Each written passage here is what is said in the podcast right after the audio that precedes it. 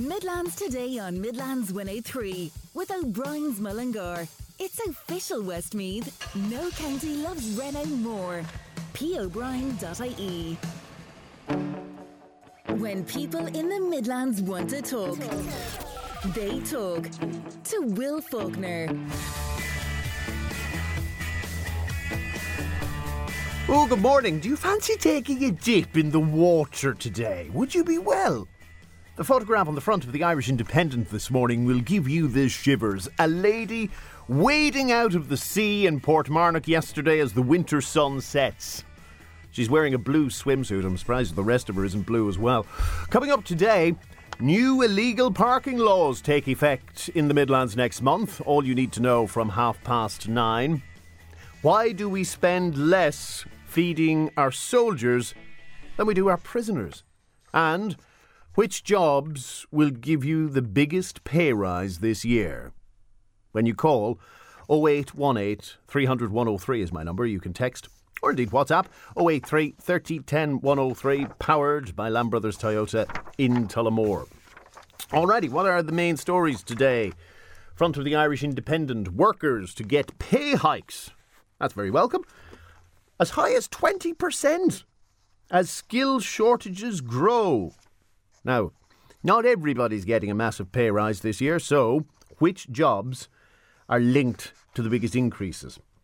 Well, there is a shortage, according to Morgan McKinley, by the way. They've done all this research. They're a recruitment agency. They say, uh, although an outlier, quantity surveying is the occupation that will have the biggest increase in pay, rising forty percent from fifty-odd thousand a year to more than seventy thousand euro per year, which is quite the increase.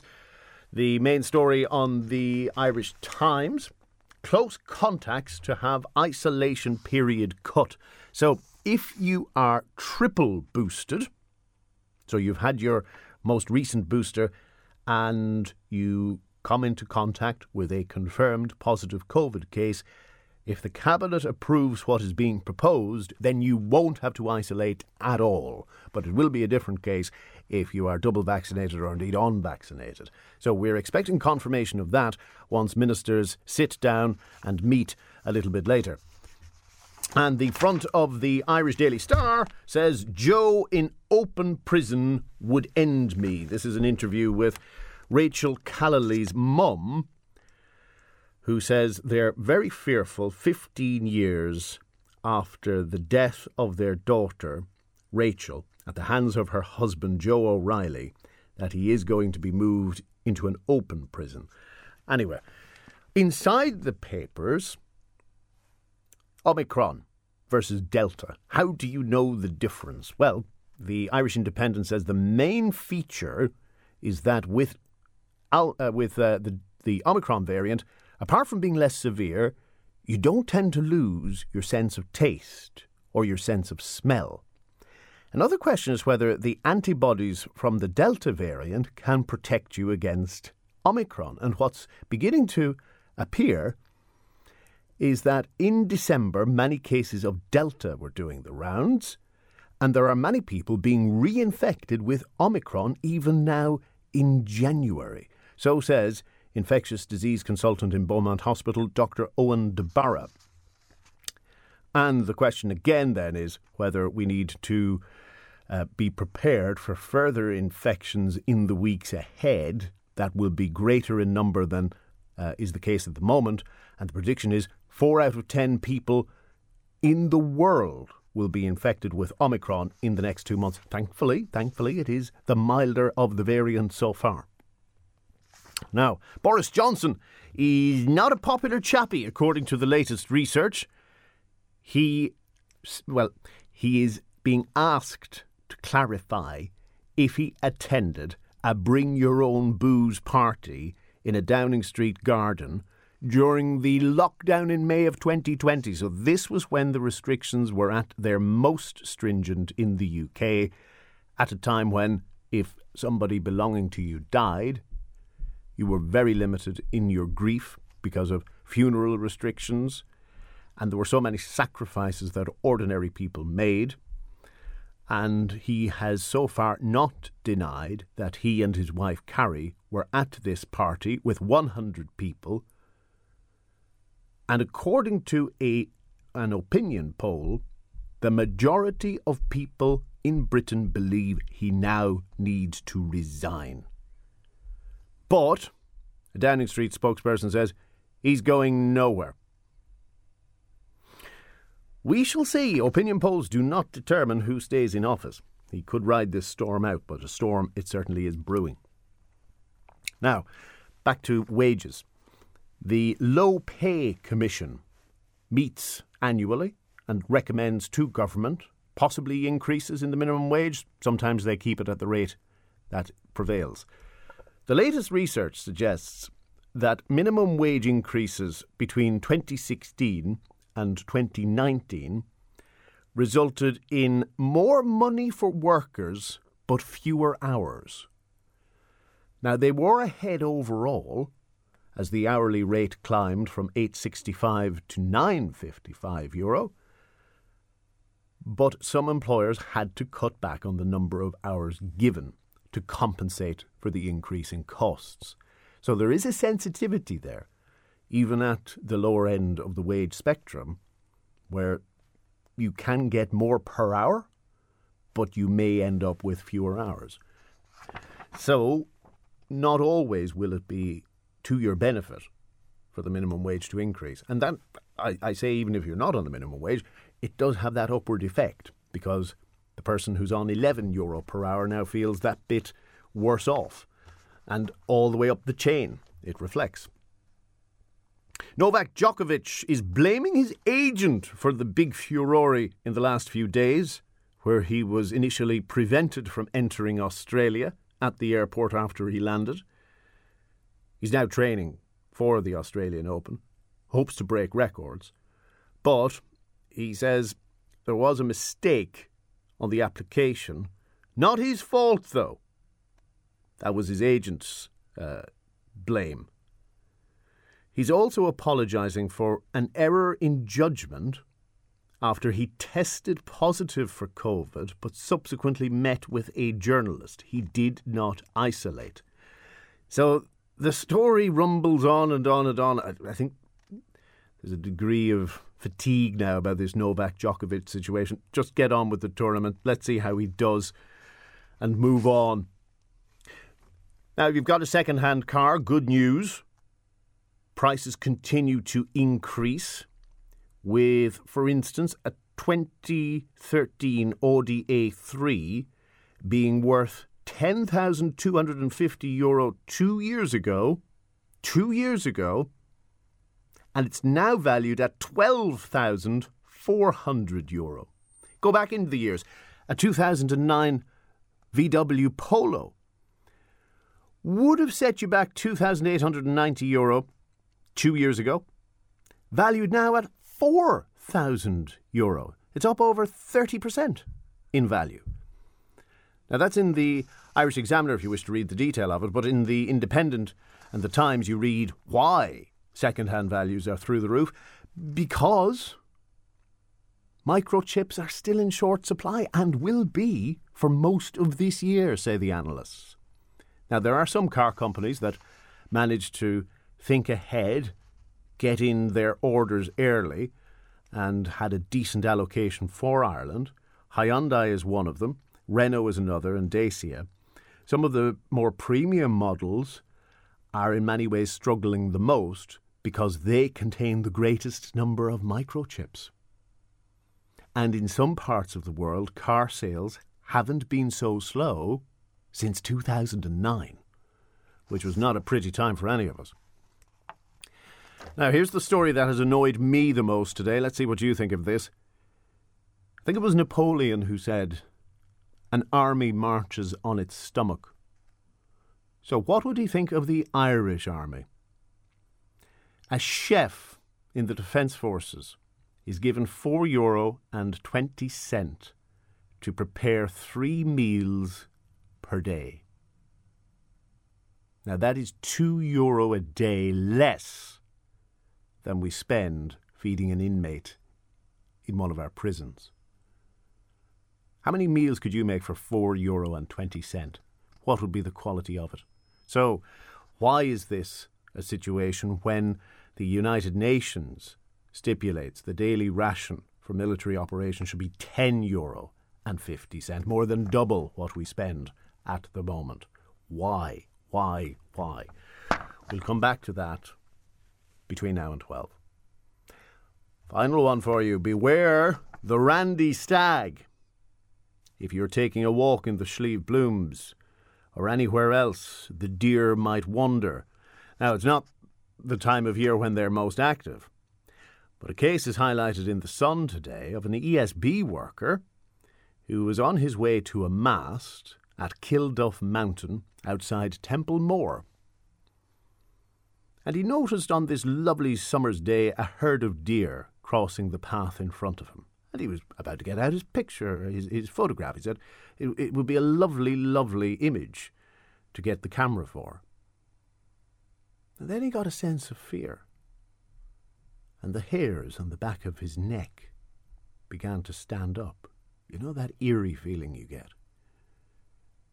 And so as he gazes behind him, not even fifteen paces away was a massive stag, his antlers ready to strike. And sure enough, he surged forward. He struck John Corcoran, this engineering officer, propelled him through the air. He lost his helmet, he lost his glasses, and as he landed, he sustained serious injuries.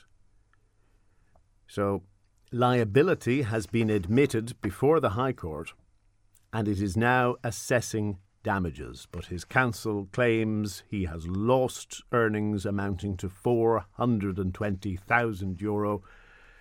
Before you even get into the trauma of it and the physical side of it. Ooh dear. So September, this is when it happened. That's when the mating season is underway. And that's when you need to be very, very careful. Here's a little friendly advice from Paul in Banagher regarding deer. So if you happen to meet one at dusk, at night time, while you're driving, stop, turn off your headlights, let it go on its way, because he says otherwise it will charge at the source of the light. And I learned this the hard way at a cost of eighteen hundred euro in damage to a stationary car. Oh, I feel your pain, Paul, and I know especially you are a petrol head. So you would have had that on the double.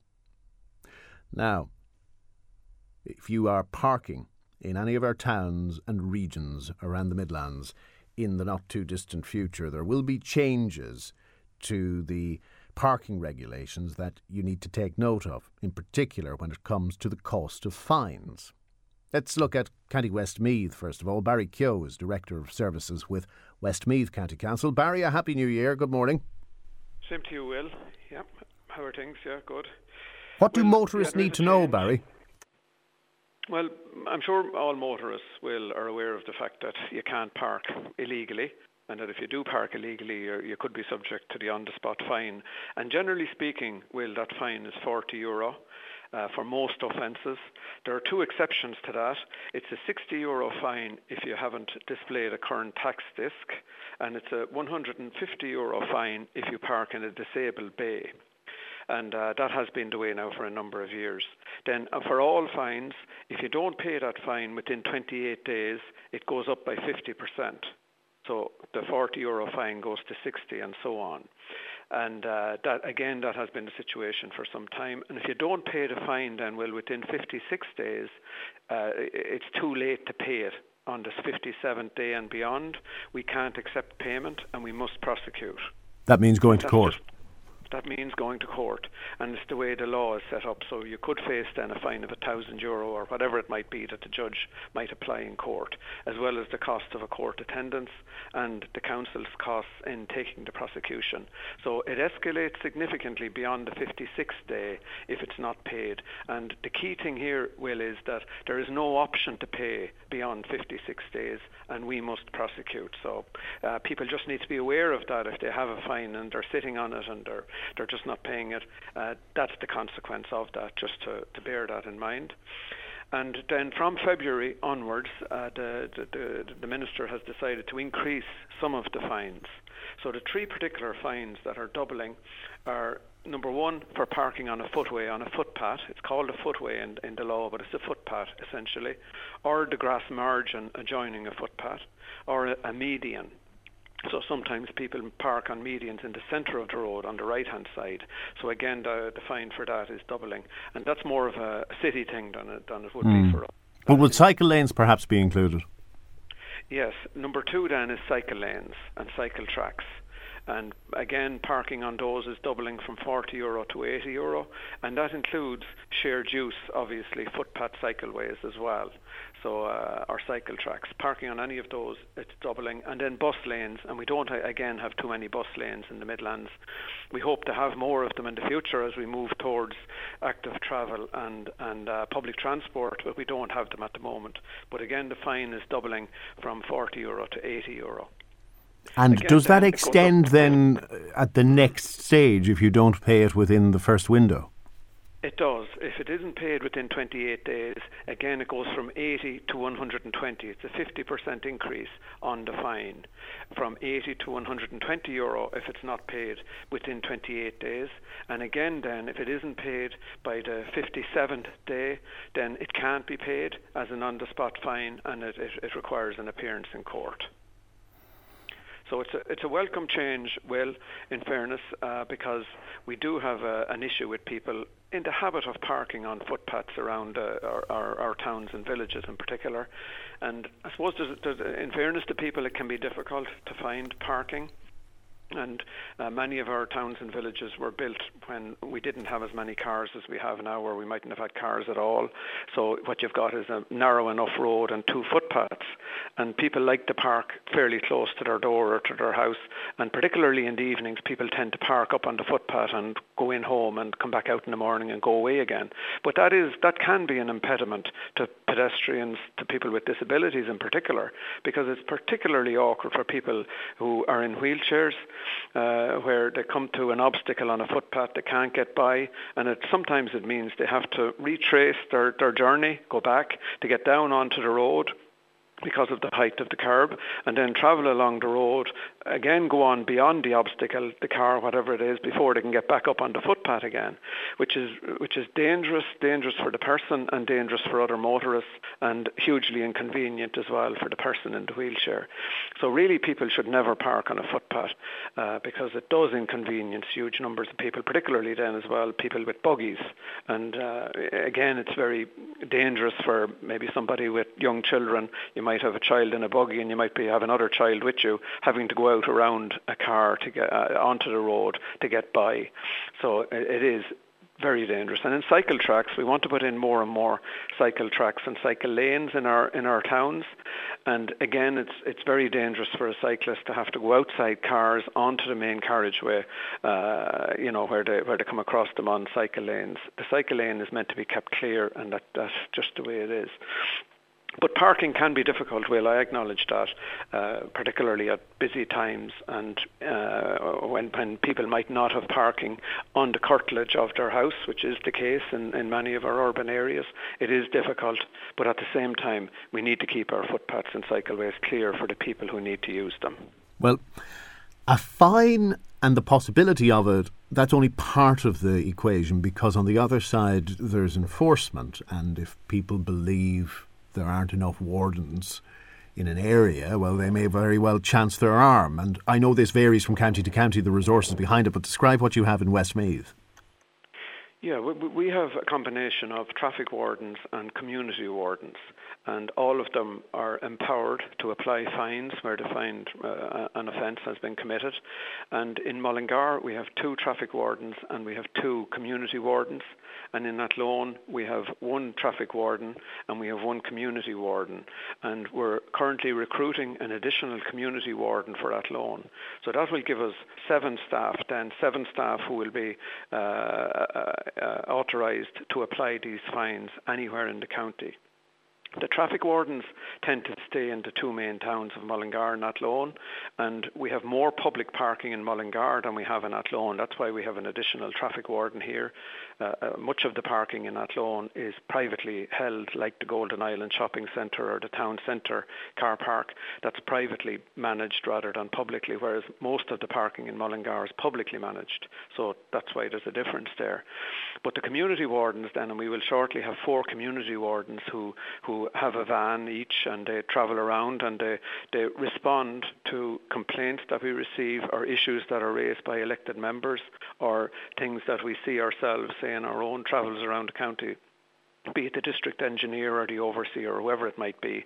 And they can go to a They can go anywhere in the county and apply the fines where they find that there are offences being committed.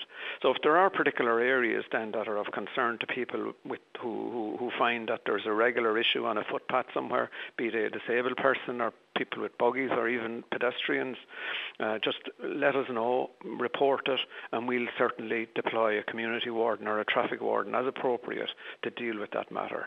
Uh, so we are uh, we have resources, the resources are there, and they will respond. Some feedback then. This is from Kate Taff. She runs Tatters of Mount Street in Mullingar. It's a ladies' clothing shop. And she's wondering, when it comes to retailers who need to bring stock in from the car, indeed out to the car, will there be any leniency or exemption for them? Well, we have loading bays in, in, in, in all of our towns, and those loading bays ought to be used. And there are two there are two locations on Mount Street where a, a van could park to unload, and and uh, say traditionally then there would have been other deliveries like kegs to pubs and so on, and there would be some leniency for them, but obviously they need to make every effort not to block footpaths. They have to have a person there, and most of them would have they're they're actively unloading. So if somebody comes along, that they can guide that person, they can they can make sure that person is safe getting by.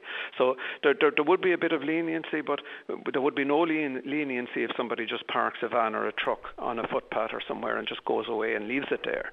This is for actively loading and unloading. We would always be cognizant of that. All right, we'll underline that word actively then. So mm, yeah. uh, another question is about the person who feels they're in a hurry. They only have, let's say, one message to get, or, or whatever their their reason is. They put on the flashers and they're in and out, they feel, in thirty seconds. Will the law be rigidly applied in such a situation? Well, it, it, it will. Uh, there would be no leniency there, in fairness, because it's easy for somebody to say I was only thirty seconds, but in many cases it's not thirty seconds. If you actually look at your watch, it takes way longer than that to do practically anything. And you might feel it's only thirty seconds, but uh, somebody could come along in that period, and it really isn't fair on that person to be delayed just because you want to pop in somewhere for thirty seconds, which inevitably is five minutes or ten minutes. If we were to be realistic about it, and if we were to time it. So, uh, no, I don't. In fairness to other users, to public safety, to to particularly vulnerable road users, uh, we we would we wouldn't be uh, we wouldn't be lenient around that. Uh, there, there, there is managed parking within all of our towns and villages, and people might have to park somewhere and walk for a minute or two or a few minutes to get to their destination. But in fairness to other road users, really, that's what people should do. A lot of people want you to come back to the question of parking on a footpath. On a street, perhaps, is one thing. In a residential area where you're parking outside your own house and maybe you've no other option, is that okay? No, no, it's still a footpath and it's still used by people. Uh, and it should be available to the, to, the, to, the, to people, to pedestrians and other users, uh, twenty-four hours a day. So there, there's never a situation, in my view, where it's acceptable to park on a footpath. Uh, people may need to park again. Maybe it's a distance away from their house, up the road, down the road, in a car park somewhere.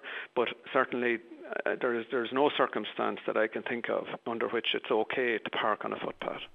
This is maybe a lesser of two evils situation, though. Let's say you don't park on the footpath, you park just on the road, but you're now narrowing the road and it becomes more dangerous for passing traffic. Again, which is the lesser of two evils in that scenario? Well, uh, parking on the road is definitely the preferred option. If if there there aren't double yellow lines, obviously. Assuming that, yes, obviously, yeah. Yeah, assuming that there isn't a particular hazard associated with parking on the road, it's much better to park on the road. But parking on the road also has the effect of, maybe in an urban area or semi, a semi-urban area, in a housing estate area, of slowing down traffic because people have to make their way through slowly. So it's better to, much better to park on the road, uh, park safely on the road and leave the footpath free uh, in practically all circumstances. Yes, perhaps some people fear for their wing mirrors and that's why they try and get in as far as they can. Um, there are a lot of questions on unrelated matters such as uh, prosecution of cyclists on footpaths, things of that nature. Is that a matter for the Gardaí? It's a matter for the Gardaí, it is, rather than rather than ourselves. Our traffic wardens aren't empowered to prosecute cyclists.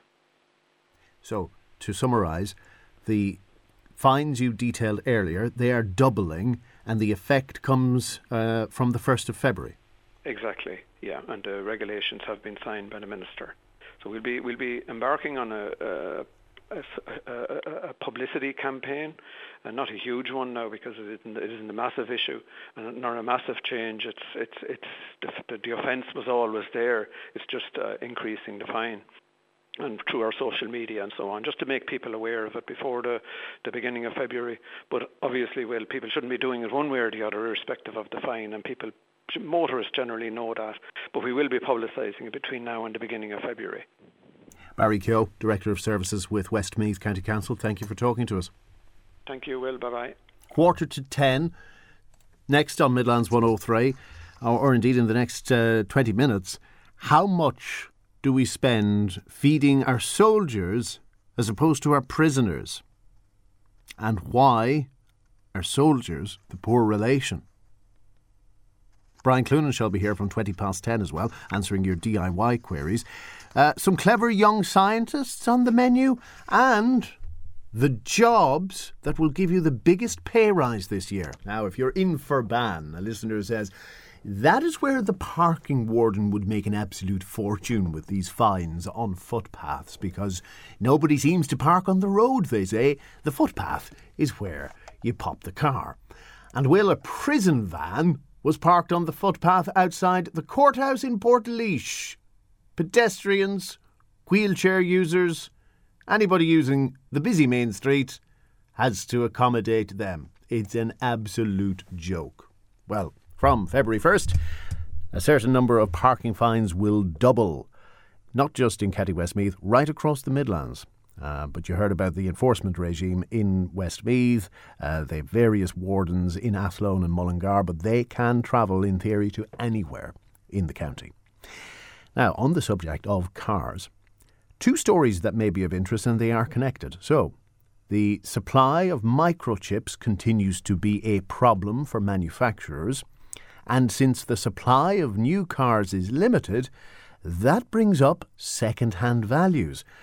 But by quite a bit, according to new research from Dundeal. Let's tease this out with the Portlaoise petrol head, Bob Flavin. You'll find him on YouTube and at all hours of the night on TikTok. Hiya, Bob. Good morning, Will. Not all hours of the night, no. We did it live last night, all right, but we, we couldn't keep going. OK, this one example really jumps off the page. A two thousand nine Volkswagen Polo.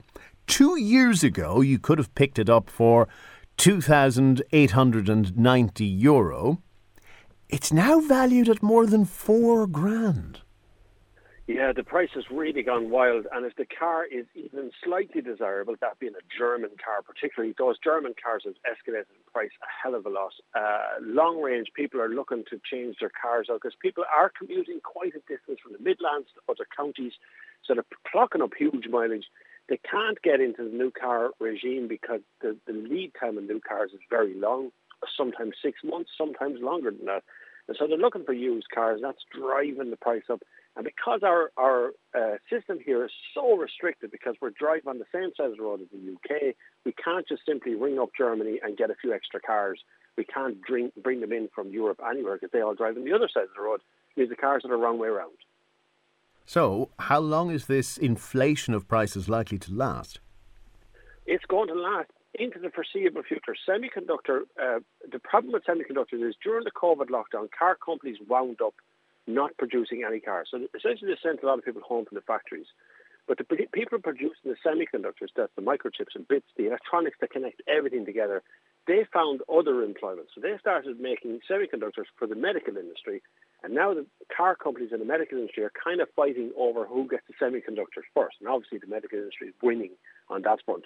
And everybody wants electronic everything. So semiconductors are in short supply across every field. Even televisions are having problems getting it. Go into an electronics store now, you see the shelves are full of kind of older versions of everything. It's all, it's all the modern stuff people want. And when it comes to something like electric cars, we're going to have the exact same problem. Mm. If they're running the same, the same semiconductors, electric car sales are rising and people can't get any. And it tends to be the case, the more premium the car, the more chips it has inside. Yeah, the more electronic stuff that actually goes on inside the car. So, like, I was driving the other day in a Suzuki Jimny. Now, that's as basic as you can get inside. It doesn't have a sat-nav, nothing in it. But you can get supply of that, but Suzuki's actually restricting supply because of the high C O two from the car. Uh, so C O two emissions are playing a factor in this as well, because a car company has to put out an overall amount of C O two for the entire fleet, not just one car, it's the whole fleet. They get a fine if the fleet is too high, and Suzuki currently don't have a electric car, so they can't lower their C O two emissions, so they have to restrict their supply. So that's another version of restricting supply. For the next six or eight months, I have loads of stories at home. People after buying the car last year, the car is now worth two, three, four grand more than it was last year than they paid for it. Uh, and the same from the year before, even two and three years back. People are making a profit on a car they bought three years ago, brand new, and it's now worth more than it was when it was brand new. So, whoever thought cars would become an investment? I know, an appreciating asset for the first time ever. Bob, good to catch up with you. Thank you for taking the call. You can find Bob Flavin on TikTok, Instagram. He's on YouTube as well with the latest reviews. Still to talk about today, which jobs will give you the biggest pay rise this year. And the top doctor in a Midlands hospital is quietly optimistic that Omicron doesn't appear to be as deadly as the previous strains of COVID nineteen. Nice to have a bit of good news to report on that front. Also, Brian Clunan talking D I Y in around fifteen minutes. We spend less feeding our soldiers than we do our prisoners. According to a new claim by P D Fora, which is the representative group for the Defence Forces, the amount of money spent by military chefs preparing three meals a day is four euro and twenty cent per person. Remember that? four euro and twenty cent. Could you make three meals for four euro and twenty cent? Because it's roughly two euro a day less than is spent feeding an inmate in the Midlands prisons. Let's tease this out, how it's even possible. Mark Keane is uh, a petty officer chef in the Irish Naval Service. Mark, grateful to talk to you. Good morning. Uh, good very morning to Will and your, your listeners this morning. Can you describe for us what the meals would involve in a typical day? Well, naturally enough, uh, both the Naval Service and the Army, we feed great quantities and numbers, upwards of one hundred on the naval base and upwards of two hundred fifty in the uh, situ in the Army barracks, especially the D F T C, the Corps Training Centre. Uh, you'd have your, your, your basic breakfast, I suppose, which uh, time the weekends would entail a full Irish breakfast. Midweek would be cereals, porridge, fruit juices, cordials, yoghurts and fruit, et cetera. Uh, lunch then, naturally enough, is three choices for lunch and three for dinner.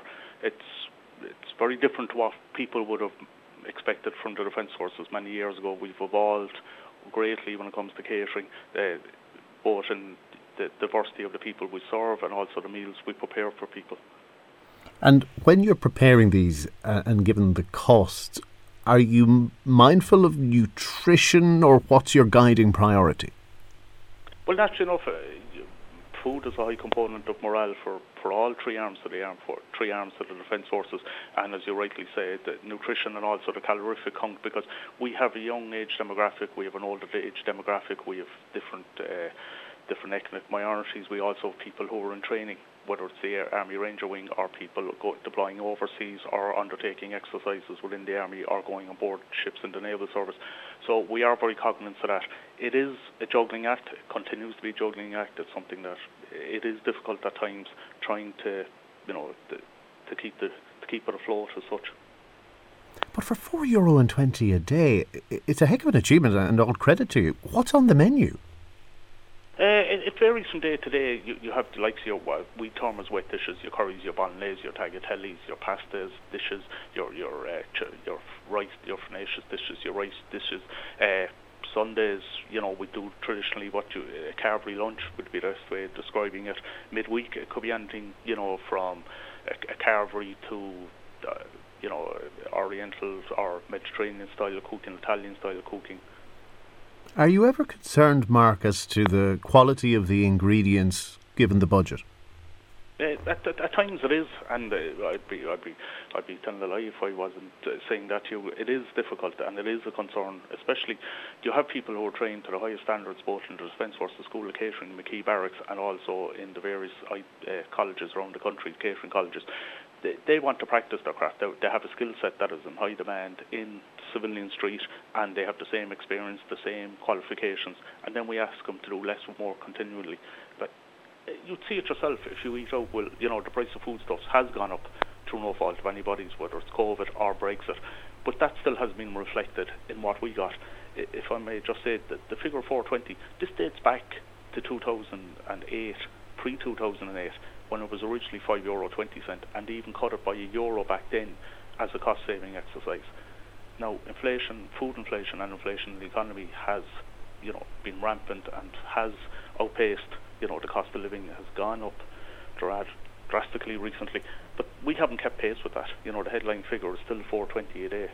So, as you say, it is of concern to us. And more so, we have the, the senior P Os in the Navy, company quartermasters in the Army, D Qs, you know, ration sergeants, they're pinned to the collars, to their collars. These are the people who are trying to order these foodstuffs, balance the books as such, give us the food that we can feed the, the soldiers on the ground, the sailors at sea or the airmen in the Air Corps. And it is getting uh, harder each day to try and to juggle it as such.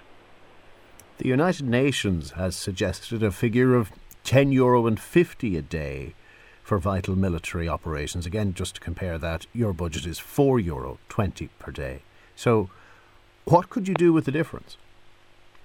Well, we could drastically improve the foodstuffs that we get. We could vary the menus, and you can also, it'd allow you to plan for, for different events and different functions, because currently it's on it's very ad hoc.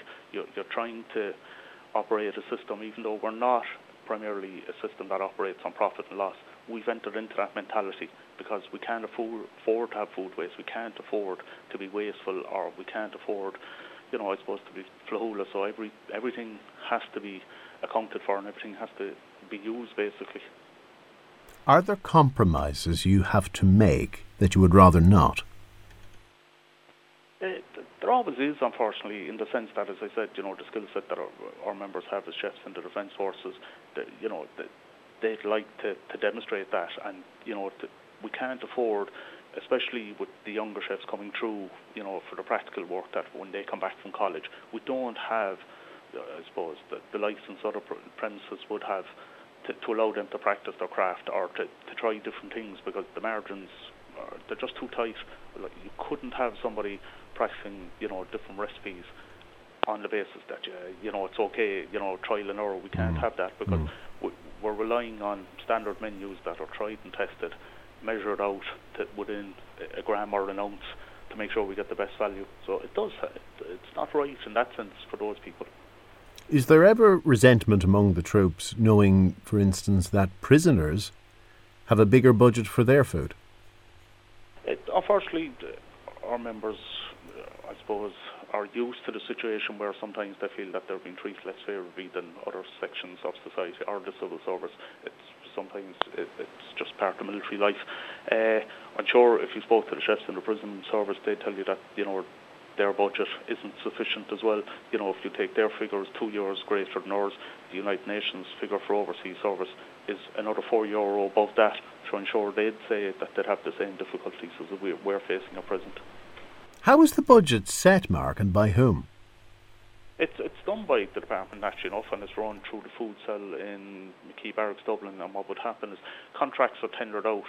So you have sixteen military locations within the Defence Forces, both Army, Naval Service and Air Corps.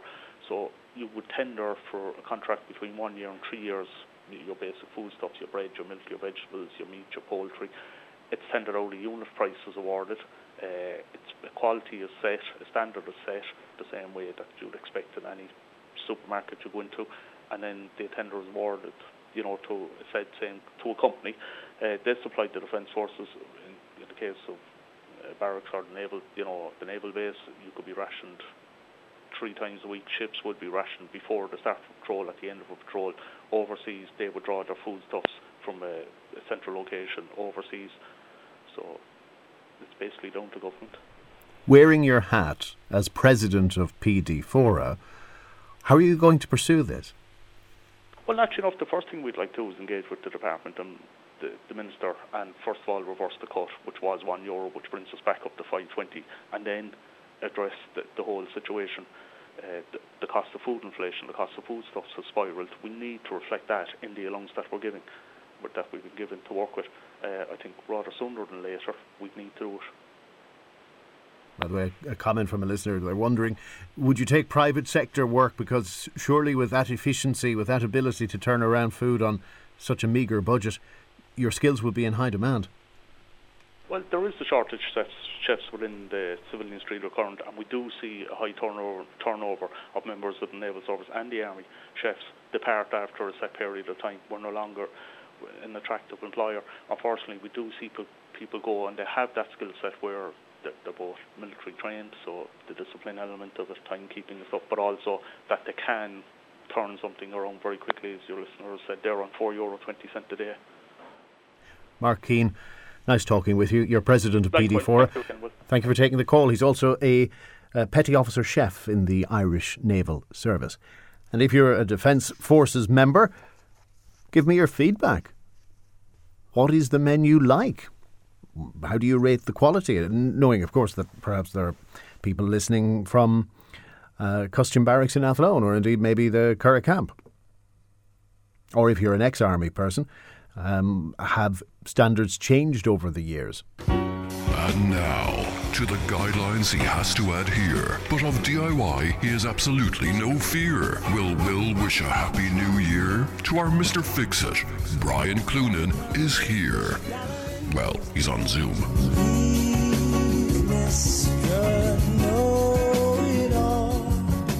Good morning, Brian. How are you? I am good. Good morning, Mister Managing Director, sir. Congratulations. How are we? Thank you very much. Thank you very much indeed. I thought you were going to maybe uh, slag the other party on his retirement, his pitching of the hammock, lounging back with the cocktails, and, well, I, I probably not it. in this I weather. I can see it. I, It, and it will really suit him, I have to say. Retiring, retirement will suit him because because he likes doing very little. You can get away with that now, can't you? Absolutely, absolutely. What is happening in the world of D I Y? Um, not a huge amount. It's, it it tends to be a lull now in January. The, although it's a funny season. The so normally this time of the year, you know, you can't do too much work outside. And of course, you know, it's it's been mild. It's been it's been weather that you could do a lot of work outside. I spoke yesterday to um, Catch Grennan, who was talking. He he said that if anybody heard him, he would be hauled off to a mental hospital. He was pruning his roses, which was still in flower. I mean, they should they should be absolutely wiped out. And uh, before the the storm a couple of weeks ago, he was pruning his roses, and he was talking to the roses, saying, God, now I'm sorry to be doing this because, you know, you're looking so well, but it's for your own good. And uh, he said if somebody if somebody popped over the hedge, they would literally haul him off to be to be uh, analysed. Yes, I, I thought initially he was going to feel mad for having to prune them so late in the season, but talking to them is a bit unusual, all right. Well, they say it's very good for plants to give them a bit of talking to every now and again. You know, it's who knows, you know, and it's probably good for yourself. Um, because you have so few friends in the world, anybody you can, anybody that'll actually listen to you uh, is good. Well, I'm not saying the roses would listen to me, but when you are out in the garden, it's very mindful. It's good for the relaxation and managing those stress levels. Now, it really is. Let's get down to business, and oh eight three, thirty ten, one oh three on text and WhatsApp is the best way to reach us. First query, lads, we had an extension added to our kitchen last year, says Anne-Marie. The contractor put on what we were told would be a washable paint with a silky finish. It's a very busy kitchen. We have five small children, and there are already quite a few splatters and marks on the wall that won't wipe off. So is there a better paint we can use? Because I don't especially like the silky finish either, she says. Right, well, I suppose traditionally for years, uh, silk emulsion would have been used in a kitchen or a busy area like that. And then it changed ever so slightly to mid-sheen. So mid-sheen was less silky, less shiny than um, silk emulsion, but still has a lot of vinyl in it, which gives uh, a slightly a, a sheen. It's not, you wouldn't call it shiny. It's not like it lost paint. It's not even like a satin paint. It's even less than that again. But again, I would we would regularly get people in, and they would be buying in in the past silk, or it's safe to do a bedroom or to do a sitting room or a hall or whatever, they'll be buying silk. And I would often ask the question, do you really need silk? Or nowadays, do you really need mid-sheen? And they'd say, well, what do you mean? And I'd say, well, do you ever wash the walls? And of course, nine times out of ten, people say, no, I, I don't ever wash the walls. I just repaint every now and again. So if you never wash the walls, well, then there's no need to use mid-sheen, because the mid-sheen is more washable. And the upside of it is, the positive is, it is more washable. The downside is that it has a sheen on it, and therefore any discrepancies or marks or uh, damage done to the wall is really, really highlighted and shown up. But so I would normally say in those areas that you use matte. You don't use uh, mid-sheen, use matte.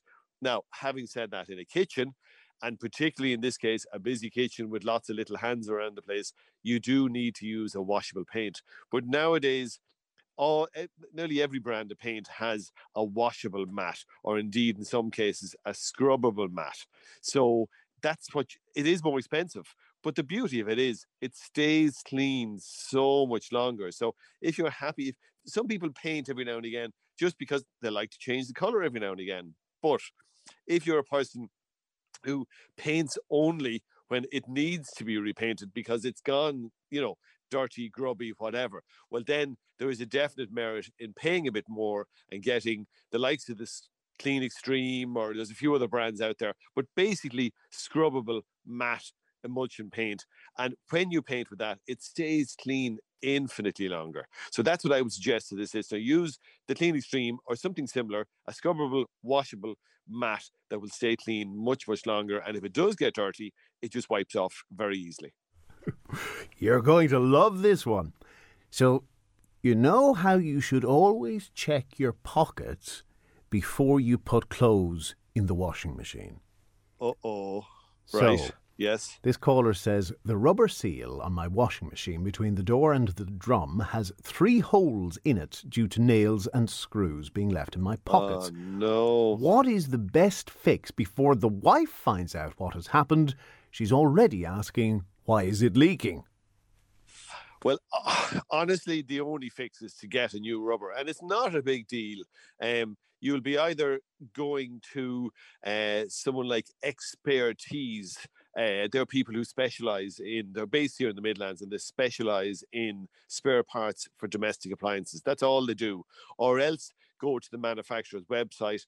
And now you will need the make and model number of the appliance. So you normally need to pull out the machine, and there'll be a little metal plate in the back, and it'll it'll say it's a, you know, hot point number, model number one, two, three, four.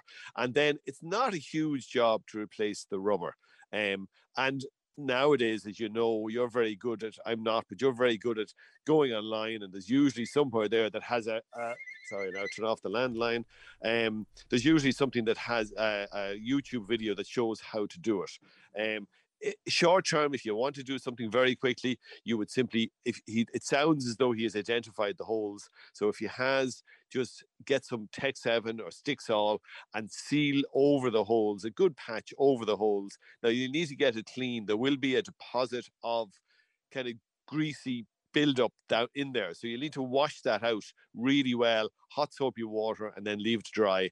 And then you can put on your Tech seven or your Stixol. And if he's if he's got pocketfuls of nails or screws, he probably has a tube of Stixol in the van, in the garage, very likely, whatever yes, it is. Yes. And, and, and that will do short-term. Now, look, short-term solutions have been known to be there two years later. And, you know, it won't be really visible, particularly if it's a clear Stixol that's used. Um, you don't really pay close attention to that rubber seal until it's a problem. By the way, the next time that person calls on the landline, will you put me on? I've just turned it off. We'll scare the living hell out of them. Sorry, sorry about that. Brian Clunan is here from Clunan's Hardware in Tullamore until eleven. And he's happy to answer your question on oh eight one eight, three hundred, one oh three. Still on the agenda today, which jobs will give you the biggest pay rises this year? And the top doctor in a Midlands hospital is quietly optimistic. Based on the Omicron variant's performance so far, this wave should be milder than anything gone before. Brian Clunan is here in the meantime from Clunan's Hardware in Tullamore. Next query coming from James in Portlaoise, who has painted the plinth at the rear of the house three times this year. He says, presumably three times in twenty twenty-one. The dog has it destroyed from rubbing all along it. Now, I know what I'd like to do, but I'm not allowed to say. So, please help when it comes to cleaning it or painting it, especially if any such products would repel the dog. Yeah, I don't know. There's no paint product that repels the dog. Now, there are various scents that dogs don't like. Um, they don't like garlic. They don't like lemon. Um, so you could consider doing that. I suppose if it's being if it's being rubbed off the wall, you're probably better. So traditionally, years ago, um, particularly on on streetscapes. So, you know, if you live out in the country, the plinth is always painted with an emulsion paint. So the wall and the plinth would be painted. So the wall would be painted white and the plinth would be painted black. And you'd be using, you know, a black uh, exterior emulsion to paint it. Now, very often in town situations where it's getting a lot more abuse, uh, people would have painted the plinth with an oil-based paint. Um, now, that does mean using, I would say in this case, an oil-based primer followed by an oil-based paint. And that will be much, much tougher. It will stick to the wall better, but you do have to use a primer. So that involves getting rid of all the paint that's there, giving it a good scrub, uh, power, ideally power wash to get rid of anything that's going to flake off, and then get an oil-based primer. And mostly people tend to go for dark colours on the plinth. And the reason being that when the water hits, when the rain hits the ground, it splashes back up. And if you paint the plinth, the whole purpose of the plinth really is to is to have something that is a darker colour that doesn't show up the dirt uh, uh, on the way that an ordinary emulsion paint, white emulsion paint or light coloured emulsion paint would. Um, so I would say do it with an oil-based paint, and then maybe look at getting Uh, I know you can get gar- dried garlic sent-off granules that you put in the ground to keep, they, because they really don't like the smell of that. Um, and anything that the dog doesn't like the smell of will help mm. keep it away from that area. So those two things combined, hopefully, would work to keep to keep it to keep the dog away, or to keep the the paint from flaking off yes, and yes, the yes, dog yes, away. Yes, yes, yes. Seems dogs and vampires have something in common then in their distaste for garlic. Oh, garlic, yeah. Probably for two slightly different reasons. Indeed. Margaret in Moat asks, when she turns on her washing machine, a smell resembling a bad drain comes up through the sink, and she's wondering what is the cause and solution. So you have probably a bit of a partial blockage. So it's always a good idea to get some caustic drain and blocker every now and again and just put it down. I would say put some down the washing machine outlet. So that means pull out the washing machine. There'll be a grey hose coming out the back of the washing machine. Uh, put put some of the, take out the grey hose. It's going down into a white pipe coming out of the ground. So put some of the, well, I'd always say put some hot water down first, and then put down some of the caustic solution. Do the very same thing in the sink. Leave it out, leave it overnight, and make sure and leave the washing machine out, that someone doesn't inadvertently turn on the washing machine. I know it'll offend the eye to see it left out, But you don't want someone turning on the washing machine when the grey hose has not gone back into the pipe. Um, and then the following morning, flush it. So that means, you know, in the case of the sink, fill up the sink to the full, uh, the full of the sink and pull the plug. And in the case of the, the white pipe coming out of the ground, a kettle of water. It doesn't have to be hot. It's all about the volume of water to flush it out. Um, and that there's a partial block. There's a build up there. So by by cleaning out the pipes every now and again, it stops that build up. It cleans out the pipe and therefore will stop the smell. All right. Next query. Well, I remember in the past, Brian would recommend taking down the Christmas lights and wrapping them around something. What does he suggest? Well, I mean, nowadays you can buy the little, uh, for a couple of euros, you can buy a, I don't know what they call it. It's a, it's a thing specifically for wrapping the lights around, but it's literally anything at all. You know, it can be an empty cereal box and wrap it around it. Now, the plastic thing, especially for it, has a handle and it has, it has two ends on it to stop the, the gotcha, cables yeah. from, falling, from coming off. But a cereal box, anything at all, just don't roll it in a ball. Wrap it around in a reel, on a reel, on something, and then put it put it into a bag and tie the bag good and tight. And always remember, when you're putting them away, when you're taking the bag down again, if you're putting them somewhere cold, that's why the plastic bag is good, because it stops moisture getting in at it. But if you're taking them down, don't take them down straight out of the attic in cold weather and plug them in straight away. Take them down and let them acclimatise to the to the temperature, and make sure that to put somewhere warm and dry for a day, that if there was any condensation, that it evaporates away before you plug them in. It's well worth doing. It'll only take you a few seconds now, but will save you minutes and minutes and maybe longer even once December rolls around again. Absolutely. On an aside, a Clara listener says, apologies if this is out of context, but am I the only person who sees a likeness between Brian Clunan and the Dancing with the Stars judge, Brian Redmond? I reckon they could be brothers.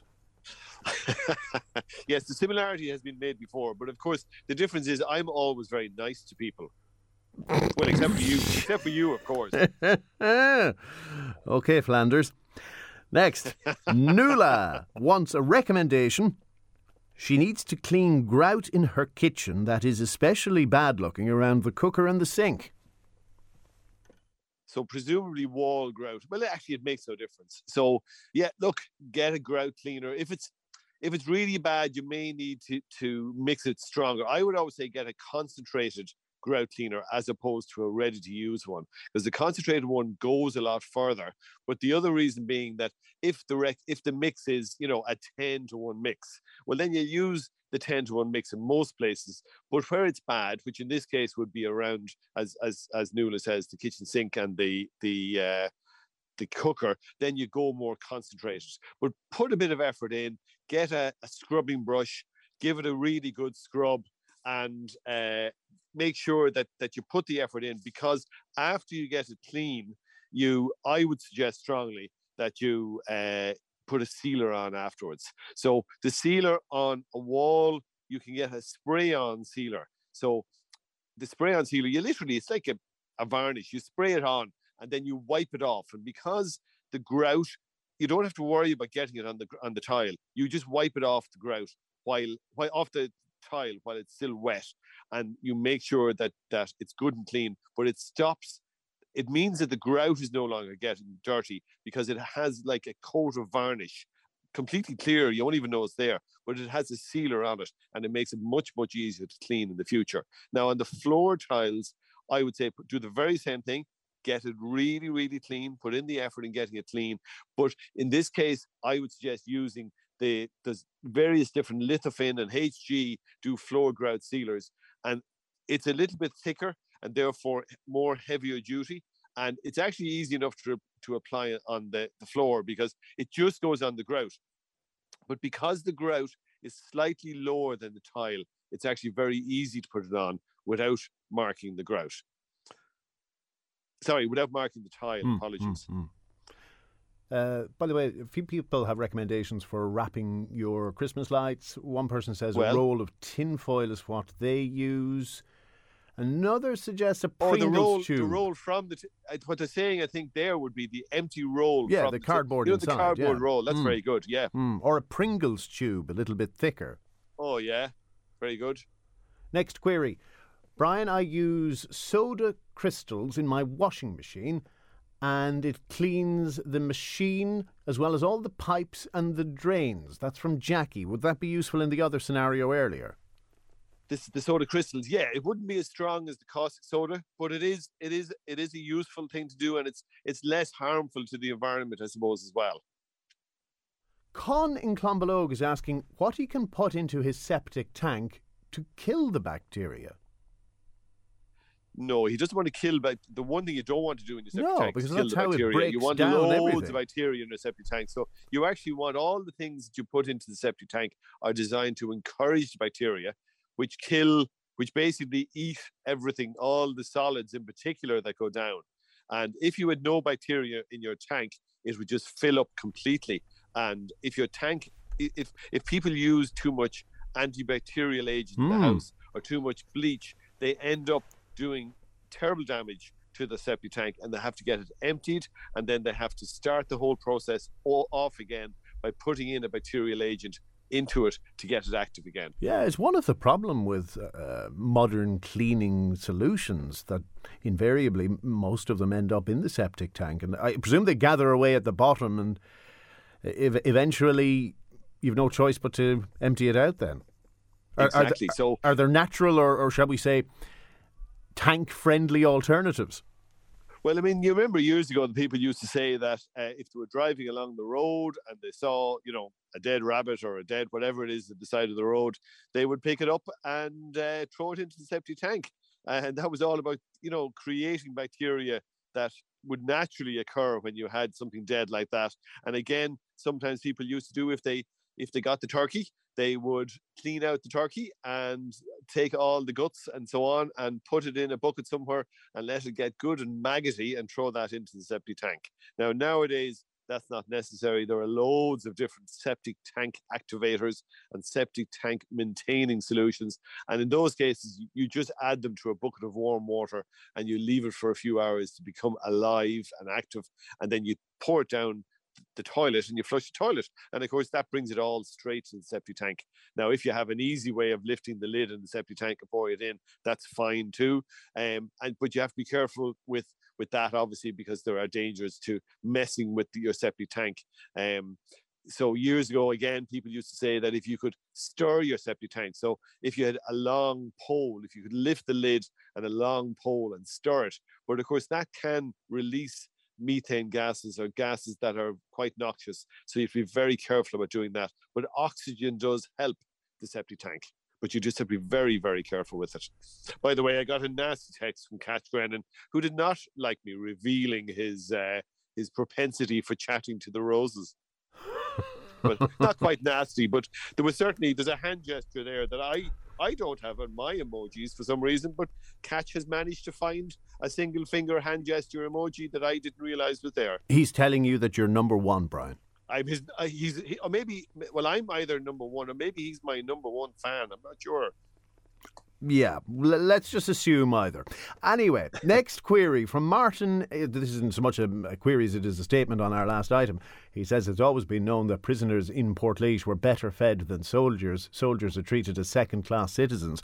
Just imagine making three meals a day with a budget of four euro and twenty cent. How they manage it is a credit to the chefs in the Defence Forces. And, absolutely. And but, can you imagine, A, trying to do it in that budget, and, and, and then B, having to do the same thing over and over again, because you can't, like, every chef wants to be adventurous and try new things. And I could go at home, my wife is a fantastic cook, as I often mention, and I could go for weeks without ever me- eat months without eating the same meal again, because she loves trying out things. And, you know, look, you can imagine if your budget is so limited, you can't take chances, mm. you can't try out new things because you just can't afford to. And that must be very frustrating for the chefs as well as for the people eating it. I think the patience of Defence Force personnel is being tested a lot in recent years. In, yeah, in many in many ways. But let's not go down that road. Our subject now is D I Y. More queries on the way in just a moment. Also after eleven, the jobs that will give you the biggest pay rises this year. Call us on oh eight one eight three hundred one eighty-three and put our Toolman to the test.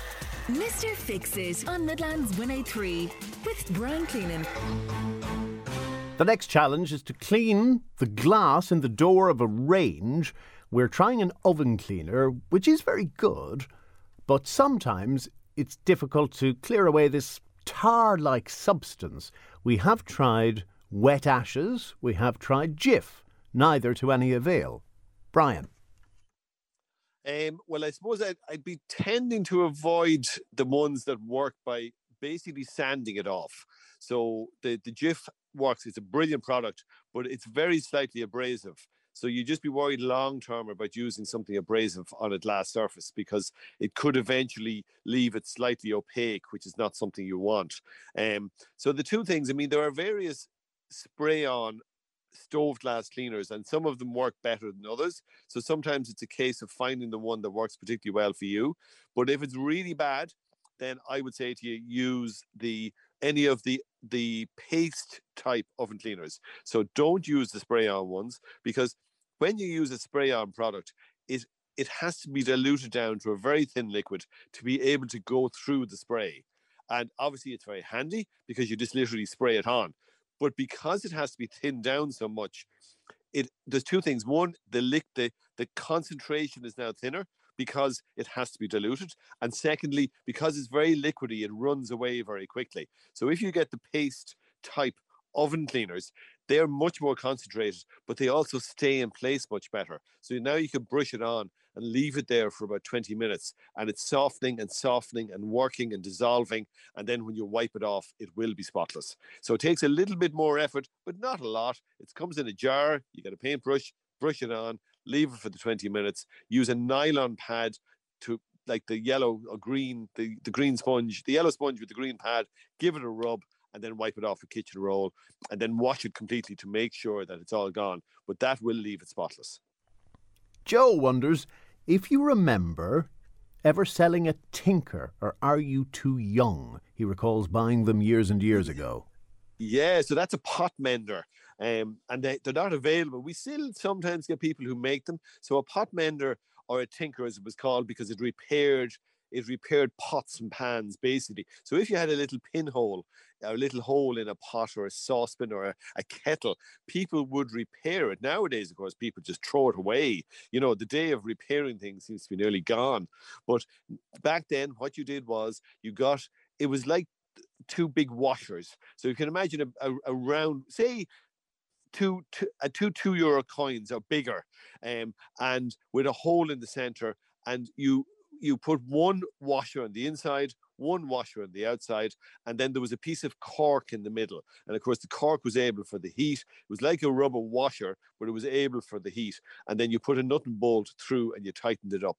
And, you know, nowadays, as I say, if somebody has a saucepan, it would just get the bin. Back then, everything, money was so hard come by, and and, and you, you scrimped and scraved, and, and you try and save everything and try and maintain everything as best you can. So that's that's exactly what the pot mender or Tinker was. That's going back a long time, but I do remember selling them. Yes, but is there also a touch of economics at play in that it's probably far more expensive now to repair than it used to be, and the gap between buying new and fixing up is narrower?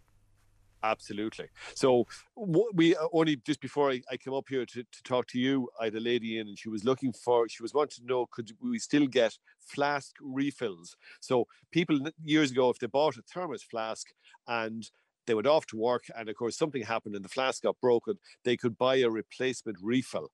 And of course, what all the flask people ended up doing was they made the flask refill so expensive, it was nearly as cheap to buy a flask. And then they stopped producing the flask refills because they said no one was buying them. And of course, the reason no one was buying them was they had made them so expensive, it didn't make sense. But certainly today, it's it's all very different. To do, as you say, they make life difficult. Manufacturers do not want you repairing things. They want you to replace them. Indeed. Next, can you recommend a way of getting oil splatters off white subway tiles, which are behind the cooking hob in the kitchen? That's from Naomi.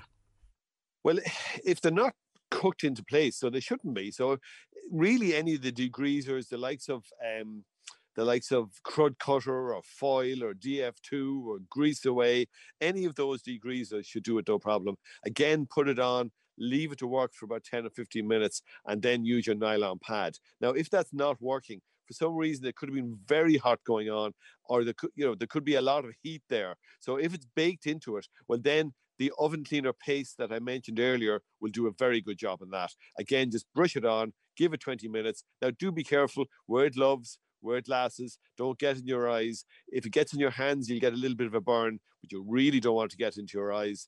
Um, but that will do the job if the, the normal grease away, crud cutter, any of those things, which should work in the normal way, but if they don't, then that's what you'll have to do.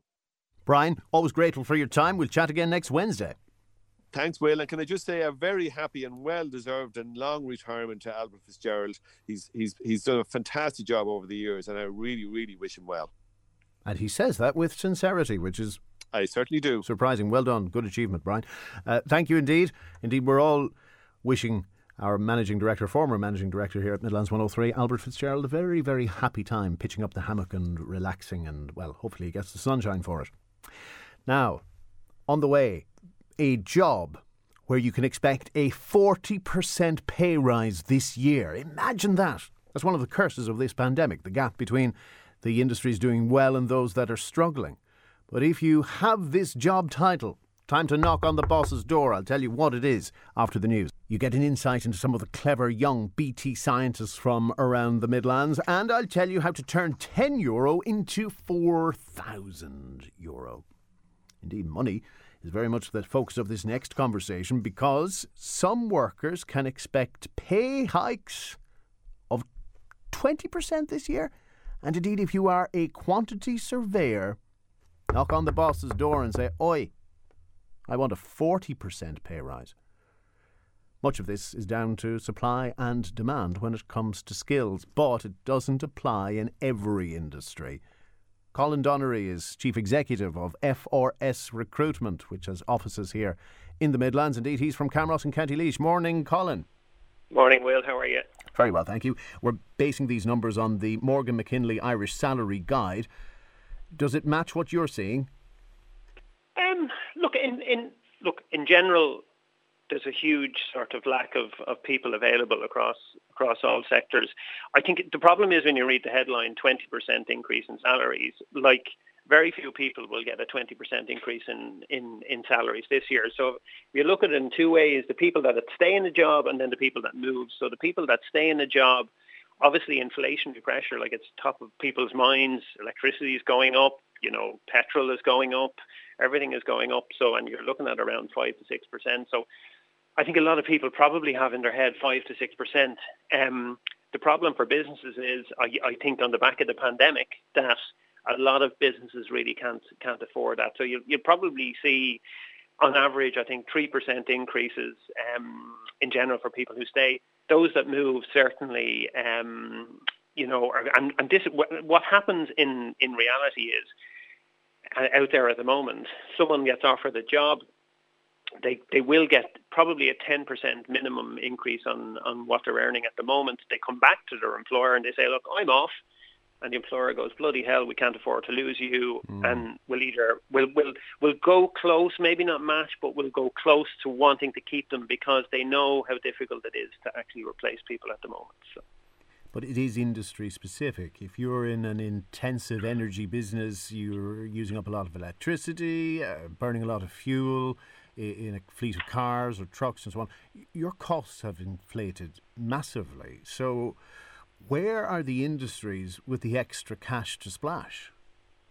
So I T particularly. So we're just seeing uh, massive, uh, massive growth in, in I T. Obviously, we've had lots of international companies come into Ireland, you know, over the years, and there's just a complete lack of people, particularly in, in I T development. You know, you're talking, like, I started in I T recruitment twenty-five years ago. A developer, you know, back then, you know, with three years experience, probably earned thirty-five thousand. There, you know, someone with three years experience is earning close to one hundred thousand euros now. It's sort of bonkers type stuff. You sorry, know, we're back sorry, to... Sorry, sorry, stop there. Three years into a job, wet behind mm. the ears out of college, and you yeah. could be earning six figures. Yeah, yeah, that's, like the demand is just massive in, in, in those really high-tech um, high-tech areas. And one of the things that's fueling this, you see, typically what we did here in Ireland, and we're quite good at doing it, was attracting international I T people and international workers. Um, COVID nineteen has stopped that. So effectively, we've had very, very few people relocating to Ireland in the last eighteen months. In fact, the government stopped uh, and well put a pause on the work authorisation visas and um, and work permits. So it's just gone. You're, you're seeing, um, you know, just uh, growth that are they're very difficult. Construction, you know, construction again. We've had a lot of people leave the country in construction, Irish workers in, in Australia, particularly Middle East, who haven't come back. Like, we had this sort of, you know, circular thing going on. People go and come back, and but people in construction have stayed in Australia and the Middle East. And the, you mentioned quantity of surveyors are in huge demand, you know. Um, I suppose the areas we're not seeing, going to see the growth is probably, you know, the two that have been probably most impacted by the pandemic, you know, is hospitality and retail. Um, they're, you know, They're they're particularly flat, and if, if an organisation, as you mentioned, there's lots of trucks on the road and stuff like that, they just can't simply afford it. They, you know, and and they can't find the drivers. You know, so that's the, you know, the problem. Mm. Are, are there industries that are shedding jobs, whether through business decline, automation? Where might the market be slower? Yeah, so I suppose customer service is an area. Um, and I think this is a really interesting thing that's that's sort of happening. You see, organisations, if they can't find people, it drives them to create um, to create technology that actually fixes the problem and replaces not necessarily the people, but certainly part of the jobs. So you would see a lot now. Will you know? We, we give out about Aircom and their, or you know, their their customer service and or stuff. Or lack thereof. Uh, yeah. or lack thereof, and, and you get a lot of that, and you'll find it more and more when you try and ring these big companies. It's very difficult to get someone on the phone, but you will be able to have a chat on on the um, on their website with them, and have a which is built by chatbot. So those jobs, particularly in, we look at the U S, they're declining dramatically, um, and a lot of automation is coming in there, and any any areas where companies can create automation, They, they're really trying to, to do it because the lack of talent is, is driving them to do that. You know, um, it's not necessarily that much cheaper, but it's just more efficient, and you know they don't have to keep replacing um, replacing people. Is it sustainable? Because we can recall, for instance, in the nineties, a manufacturing boom that mm. then declined because when the E U expanded into Eastern Europe and those markets opened up, suddenly cheaper labour was available, and hey presto, those companies were gone. So could the same happen again? I, I think Ireland is actually in a really interesting um, position. When we look across the water at the U K, right, the U K's growth rates are at effectively zero percent at the moment. Ours in twenty twenty-one was fourteen percent. Now it's going to drop. That was sort of artificially inflated with um, with multinationals. It's going to be around six point five percent, seven percent. So we're actually growing quite quickly, and I suppose the central bank's figures would say we're going to grow for the next three years. Well, if you look at the international um, outlook, it's quite poor. Like, uh, you know, we had some international commentary the other day talking about pot- potentially a recession on the way on the back of COVID nineteen.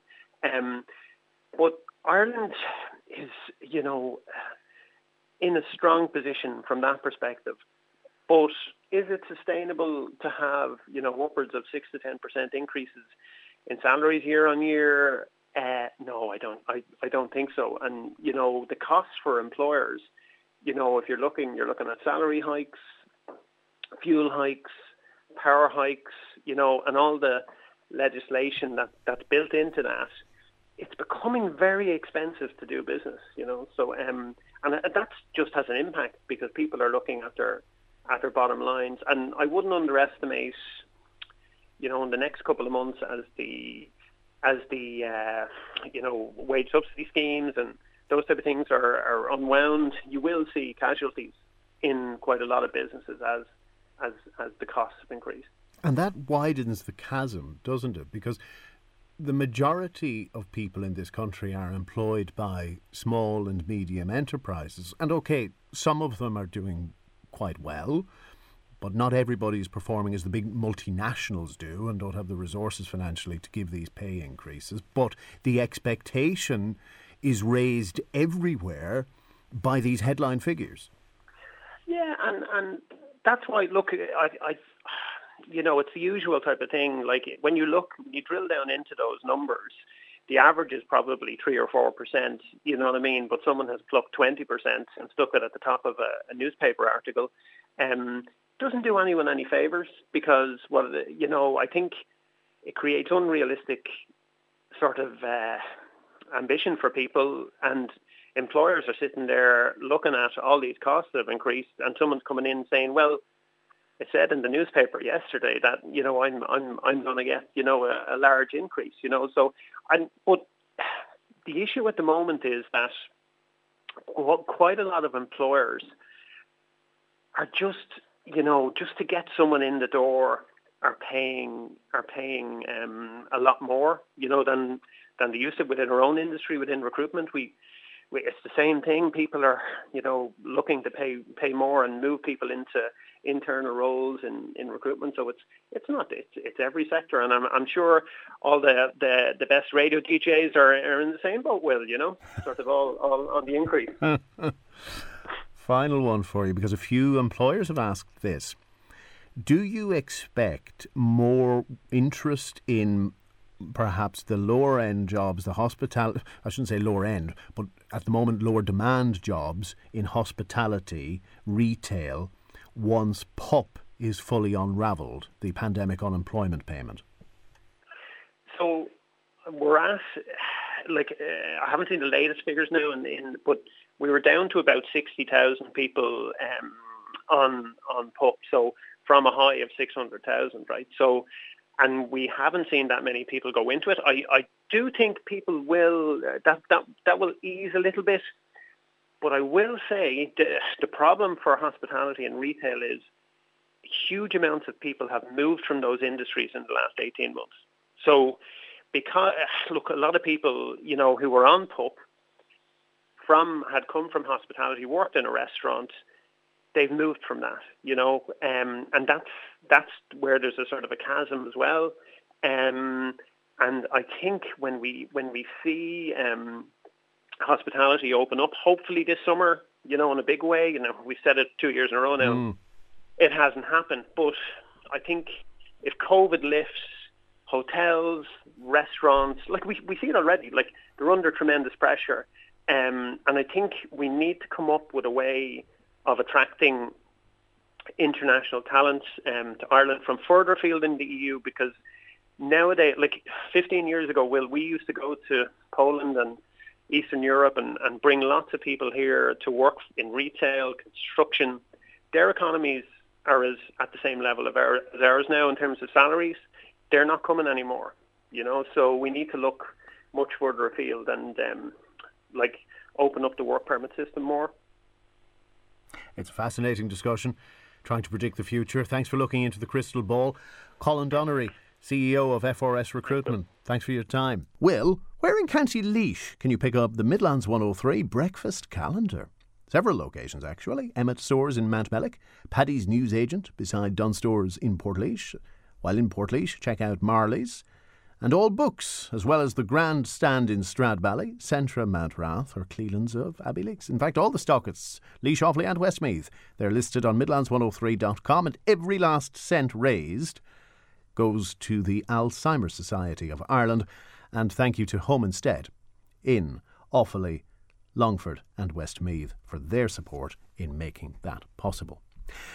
Now, especially over Christmas, with all of the different packaging that you would have had, how do you know which goes in which bin? It's one of those headaches that I always have and try to figure it out when it comes to plastic packaging and paper and various other forms of waste. What if you had an app that could make it all simple? I want you to meet Tanvisri Sirijanidhi from Our Lady's Bower in Athlone. She is one of the contestants in the B T Young Scientist competition. Good morning, Tanvi. How are you? Good morning. I'm good. How are you? Very well, thank you. Tell us about your idea. Well, my idea is to help people find the correct bin for their rubbish. How were you inspired? Well, while I was researching for a project to do for B T and scientists, um, I was just thinking about climate change and how we could help and be more sustainable. And while thinking about it, I happened to notice that a lot of people put their rubbish in the wrong bin, so I just researched on it more and came up with the idea to um, create an app. Will you walk us through the process of bringing an app from concept to completion? Well, first, um, I did a survey in our school on how many people know which bin to put their um, rubbish into. And um, when I seen the results, I realised that people need something to help them. Oh, oh dear. So, Why, um, how, how bad was the understanding among students? Well, general waste, like, most people knew, but there were still, like, a lot that, like, uh, people needed to know, and they were very confused. So, therefore, a risk of contamination in the uh, various bins. So, what was your next step? Well, my next step was to see how I could help it, and when I searched online, I found out that there were other apps as well, but I wanted to see how I could do it. So, what was your starting point in designing the app? Well, I want uh, the first part was to see how it, the app would actually work. Like, uh, would it like scan barcodes or take an image and then recommend the bin color? So you opted for the barcode approach. Uh, why did you go for that as opposed to maybe a photo option? Well, I thought for starters that it, the coding probably would be a lot easier. Makes sense, actually, yes. You'd have to have quite complex recognition software otherwise. And on the matter of coding, who took care of that? Uh, my dad helped me with that. Oh, so you, uh, so you can code yourself then as well? Uh, well, I've done a course before, but I'm not really good. And is your dad a software engineer? Yeah. Ah, that helps. So, once you have the code ready, I presume you have to test it, get feedback. Tell us about that. Yeah.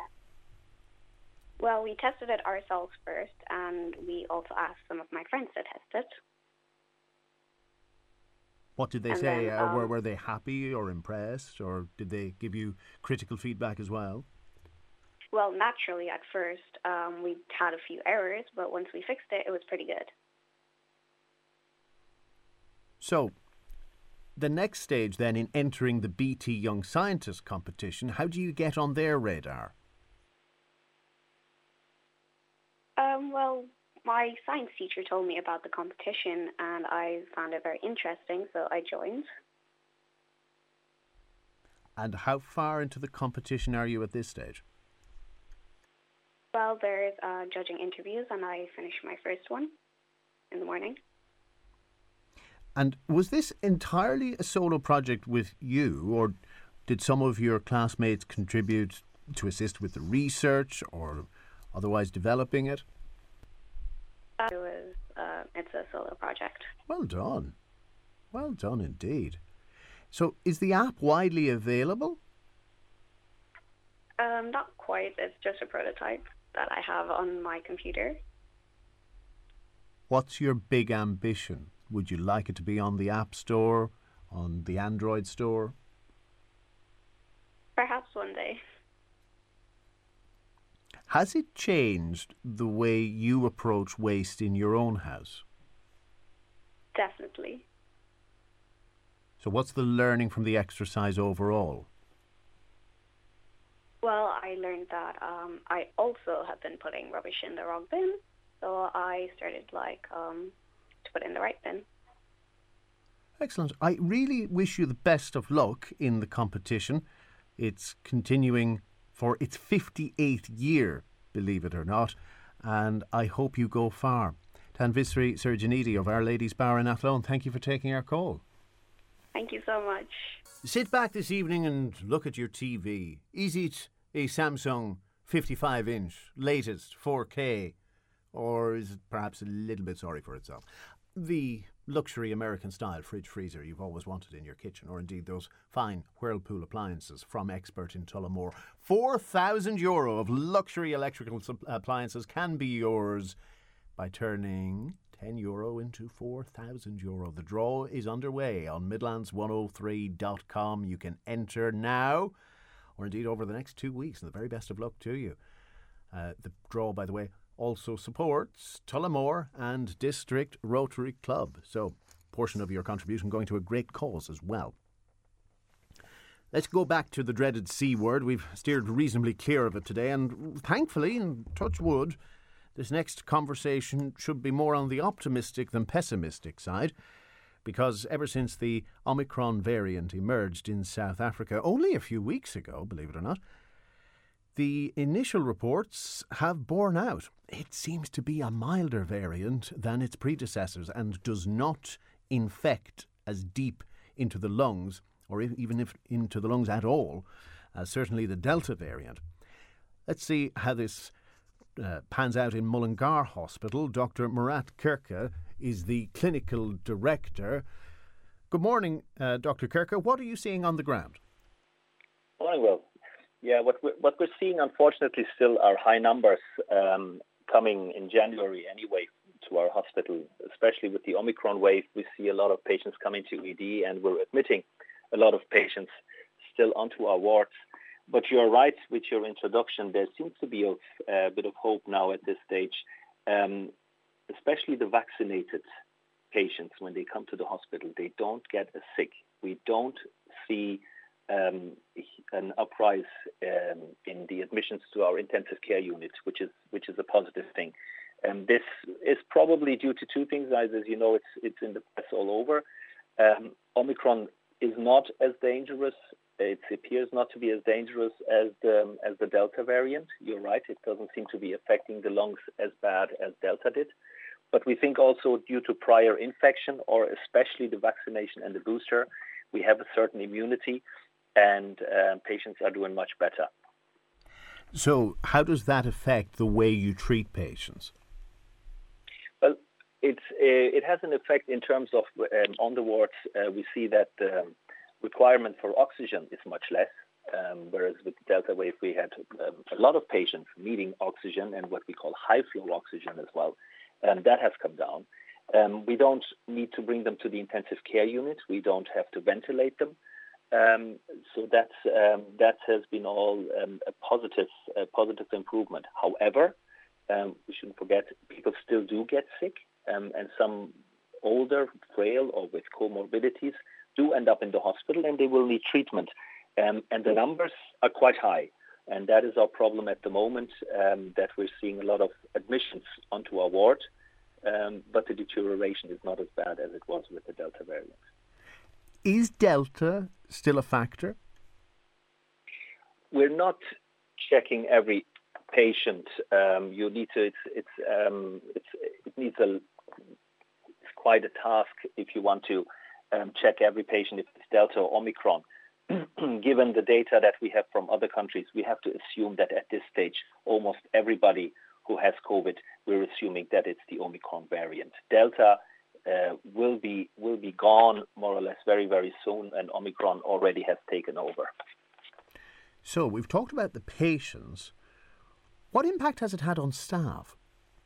Yeah, that's that's that's a big problem for us at the moment. Uh, staff absenteeism is uh, is a huge problem. In the first week in January, um, for example, fifteen percent of our staff was out, either having contracted uh, COVID, COVID positive, or being symptomatic. Um, so that, that has put a huge uh, burden onto the staff who are around um, and have to have to lift the weight uh, of the others um, who are unfortunately have to isolate at home. That has been the, the one of the major problems of this wave, um, that we have um, not enough staff to deal with all the patients. There is an expectation that once the Cabinet concludes its meeting today, ministers will have approved an easing of the close contact requirements at least for those who are booster vaccinated. If that happens, how much will it help you? It will help us a great deal.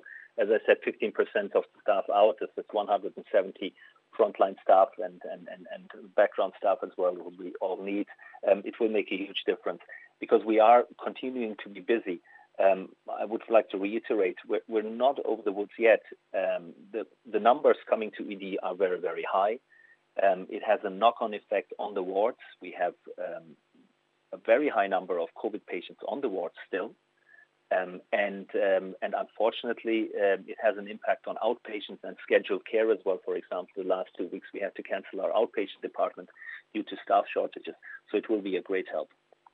COVID may be the disease dominating the headlines, but the others haven't gone away. And when we last spoke on this programme, Doctor Kirke, you told us about R S V and its impact on children. So what are your paediatric numbers like? The paediatric numbers, the R S V has calm down a little bit. They're not too bad. Interestingly enough, with Omicron, we're seeing a few pediatric patients being admitted. So it seems to be a shift uh, shift in the disease, but it's too early to say that. Uh, but our pediatric department has been exceptionally busy in the last uh, last few months. And what else is going on beyond that? I'm mindful it's January. We've had a few cold, slippery mornings. Are, are you seeing trauma cases, broken bones and so on? That That's always there. I mean, um, January is, is one of our busiest months in the year anyway. So at any time, our E D department is, is under pressure. So as you mentioned, of course, we see trauma cases. We see patients who have chronic lung disease. This is the time in the winter when, when asthma, when your chronic bronchitis exacerbates. We see, of course, we continue to see heart attacks and strokes. All these patients have to be catered for. And we shouldn't forget, um, even though Omicron does not seem to be leading to many deaths, as the Delta variant did in the past, we still have to look after the other patients. And if we have a lot of Omicron patients in the hospital, that puts a pressure on all the other services. And we were blessed last winter with very low uh, flu cases, if indeed any flu cases at all locally. Yeah. Is that the pattern again this year, or is it more of an issue? It's a bit early to, to call it yet. My feeling is, or our experience here at the moment is as well, that we're seeing reduced numbers than in comparison to previous years. Obviously, the, um, what the public is adhering to, um, social distancing, mask wearing, hand hygiene, helps not only against COVID, but against all the other um, viral illnesses as well. And we see the impact of that, and, and that is certainly helpful. What else can we do to help you and your colleagues through our behaviour and our actions, and indeed if, unfortunately, an emergency does occur? Definitely. So, first of all, our E D department is very, very full. Um, please try and utilise MyDoc. Maybe go to your pharmacy if you have minor symptoms, if that can be dealt with. Try and avoid the emergency department. However, I would like to give the clear message. The emergency department is always open. If you have any concerns, if you're worried, please do come and you will be seen based on the clinical priority. If it's rather something minor, there could be um, waiting times. We do not offer uh, P C R tests. Please do not come to the E D department to get a P C R test to find out if you have COVID or not. So these are the things uh, that would be very help us, uh, to, would help us um, in the R E D department. The other thing, obviously, is please continue to adhere to the public health guidance.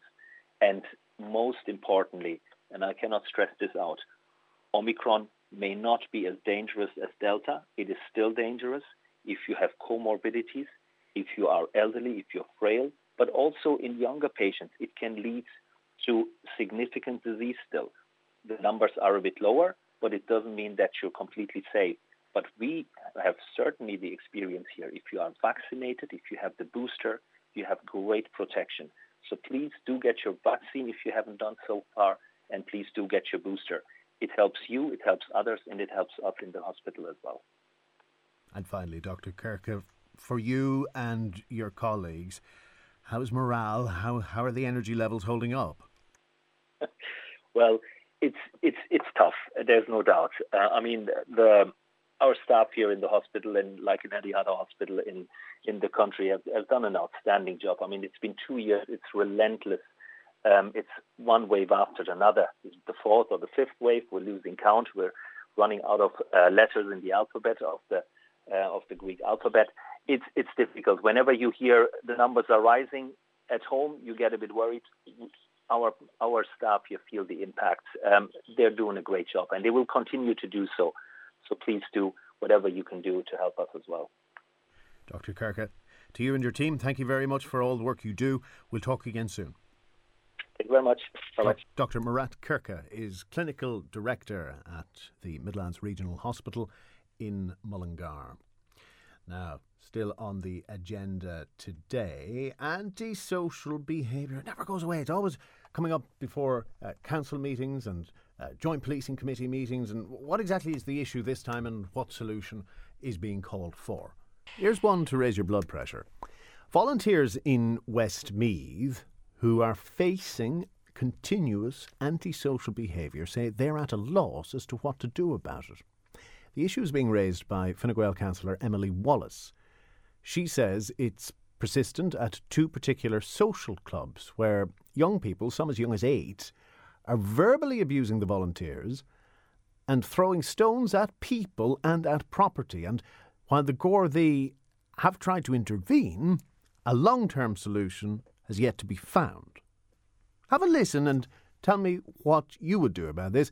This is Councillor Wallace speaking with Midlands one oh three's Ellen Butler. We have a real issue where um, there are young children, some children as young as eight and nine, where there is verbal intimidation um, happening to members as they are entering and exiting the club itself. There's also been issues of throwing of missiles at cars and at people and of uh, members as they're going about their activities within the club itself. Now, the Gardaí have been informed, and in fairness to them, they have done a patrol to the area, but it's ongoing. It's happening regularly. Every week we are in, you know, getting some form of complaints of what is happening at the club itself. So I suppose what happens is, as an adult, you come out and, you know, parents are coming out with their children, many of whom are underage, and they're being met with young children who are also un- young and underage, um, and their hands are tied as to what to do. Um, Saturday morning, in particular, was one instance that I know it happened where an adult was approached by a youth. He was told to leave the area because he was um, he was trespassing, and he turned around and said, "Make me, and I'll go get my brother and beat you up." So, you know, mm. just the brazenness and the the lack of understanding to what they're doing is a worry, and it seems to be becoming much more regular. Yeah, it um, seems quite and serious and regular, so it's not something you can just, you know, snuff off. Like, this is something that's going to have to be dealt with. It, it is, and like, I mean, you've parents say at night coming out from the club in the dark. They, the, the club, in fairness, have done everything. They've, get, they've gotten the anti-climbing paint, they have put fences around, they have floodlights. I mean, they're breaking floodlights, they're damaging Uh, property on the premises, and then you have situations where missiles have been thrown not just at the users of this pre- of the club itself, but also at the cars as they're leaving, spitting, intimidation, you know, approaching young kids and parents at the gate, who now we have set up a situation where, and it's not just this club, but there are other clubs that are also experiencing similar, when you're, you know what I mean, you're hearing similar throughout the country, not just the county, mm. um, yeah. among youths. And, and is there anything sad. you would suggest, I suppose, Emily? Is it, I suppose, an intervention in terms of the young people themselves, or, or what do you think I, could be done to combat this? I don't know. And I, I don't mean I don't know. I mean, we have soccer clubs, we have athletic clubs, we have youth clubs, we have G A clubs, all within the area. There is programmes there. I'll ask parents, do you know where your kids are in the evening? Do you know what they're doing during the day? You know, I know during COVID we're inclined to, you know, let them off, whatever, but there is a real instance of, of just kids being, there's fun and there's having fun, but then there's a different level now that seems to be creeping into society. And it's not good for us in general as a society, because we have got great community groups there, and we've got great sporting organisations who have, there's a lot of money has been invested in these groups and in youth clubs. And mm-hmm. we want to give every child the opportunity to take part, and their parents, you know, to be involved. And especially yeah. now with COVID, where isolation is happening. We don't want a group of a certain cohort of people allowing that not happen. Councillor Emily Wallace, how do you fix that? Maybe you've had to fix it in the past. What is the solution? Now, details coming up in the news at twelve of that Cabinet decision regarding the close contact rules. You'll find out exactly what's happening in eight minutes' time. Before that, substandard government contracts are causing a shortage of home care staff for the public sector. So says Sinn Féin T D Circa Clark. She believes what the state is offering private companies is not enticing enough so that carers will meet the demand. five hundred seventy-five people in the H S E's C H O Area eight, that includes the Midlands counties, they've been approved for a carer but still haven't been assigned one. Midlands one oh three's Joe Caulfield was speaking with the Longford Westmeath T D about what she feels the government needs to do to improve the situation. So we know there's been a looming crisis within this home care system as such, and it's been growing over the last number of years, and it really has spiralled during the pandemic. And of these five hundred seventy-five people, each one of these individuals has a right to be able to lead a full, independent life and to receive that sufficient care that they need to do that. But because the government has consistently failed to prepare to plan properly for this looming crisis, which we knew was coming, but also the impact that the pandemic was going to have, we now have a situation where those who are most in need are paying the price for this inability to manage the situation properly. One of the contributing factors to this is the contracts of employment that has been offered to those who work in this area. And this is a really vital area. We need people, and we need good people to be working in this area. But that needs to be reflected in the terms of conditions and employment practices in which they are operating. And that's not happening at the moment. So what we need to see now is the government to engage with these private and community voluntary based home care providers to ensure that the workers in this area are on a level path, a level playing field with those directly employed by the H S E, because at the moment they're not, and it's not attracting the number of people that we need into this service to be able to meet the demand. So the five hundred seventy-five people who have been approved for a carer but are, are yet to be assigned one, how long are they waiting? It can be anything from a number of weeks actually up to, I know of one family in particular who have been waiting a, a number of years for a younger member of their family to receive the amount of hours that they have been approved for. The, and we need to stop burying our head in the sand here. This is a serious issue and it needs to be prioritised, because those who are older or those with disabilities, they need the support to be able to live a full and independent life, and that really is what the issue is here. We have individuals who are approved, they have a recognised need that they need this home care service, but there are nobody available to actually provide that service. So what you'll ultimately see is people moving towards residential care earlier than what they needed to do, or to simply go back into a hospital system, which again doesn't allow them to live that independent life that they could do if they had the correct supports in place.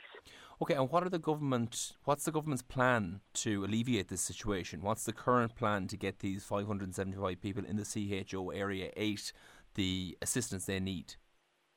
Well, what the government will consistently say is that there are opportunities within that private and community service to meet this need. The issue is, however, that if you speak with any of those who work in this service, that their terms and conditions are significantly lower than those who are directly employed by the H S E. For example, you could have um, a home care worker who isn't paid for their travel time between different clients. So that's a cost that they have to absorb themselves. It's hours that they're not being paid for, despite the fact that they are technically in work. They're just not in a client's home. And that's not a situation that's going to encourage more people to move into that area. That needs to be rectified. It's only one of the issues that's there, but it is a major issue, particularly in areas like Longford, Westmeath, where we have such a rural community. Okay, so reaching out to the private sector companies to increase the, the level of support is one way, but what about within the health services itself? Where's the um, where are the yeah. number of, of carers? Now, I, I, I understand that COVID has put huge pressure on all resources across the H S E, but why do we need to go to private companies to outsource this in the first place? That's an excellent question, Joe, and it's a one. It's not. A, it's not a scenario that I would have agreed with. I think these carers should be directly employed by the H S E. It's something that would have happened historically in the past on an ongoing basis. However, the decision was made by government to outsource this to the private sector, Why? and it's not working. Why was that decision made initially? I I would say it was a cost-cutting exercise that was predominant influence in that decision. So where do we take it from here? You're calling on the government to make these changes, I'd imagine, as soon as possible. What's your hopes for getting action on this? The government need to start at the very basics here, and that's understanding and appreciating the level of need that somebody has to dis- display and to show before they are approved for home care services. When that is recognised, then what comes after that is ensuring that those who provide that service in an individual's home is properly valued, be that through their terms and conditions, be that through the amount of um, earnings that they have. But because we have this dual system between the H S E and the private sector, where there is such a disparity between terms and conditions and employment potential, you are not going to attract people into an area where they don't feel valued. So we now have this crisis that's emerged between those who need this service, yet not being able to provide the service because the terms and conditions in some private providers are so poor. Now, that is Sinn Féin T D for Longford Westmeath, Circuit Clerk. It's a conversation I'd like to continue with you tomorrow, especially if you have applied for home care and you find the delays unacceptable. If you work in the sector and you can flesh out for us what the challenges are, trying to make a living, what pay rates are like, general terms and conditions, or if you're trying to indeed operate one of those companies, you'd have a different perspective as well. But it's an important issue, one we will come back to. Thank you, Joe Caulfield, for putting it all together. Thank you, most of all, for listening. Let's chat tomorrow morning from nine. Carl James coming next with the afternoon show, and he'll be telling you how to turn ten euro into four thousand euro at Midlands one oh three dot com.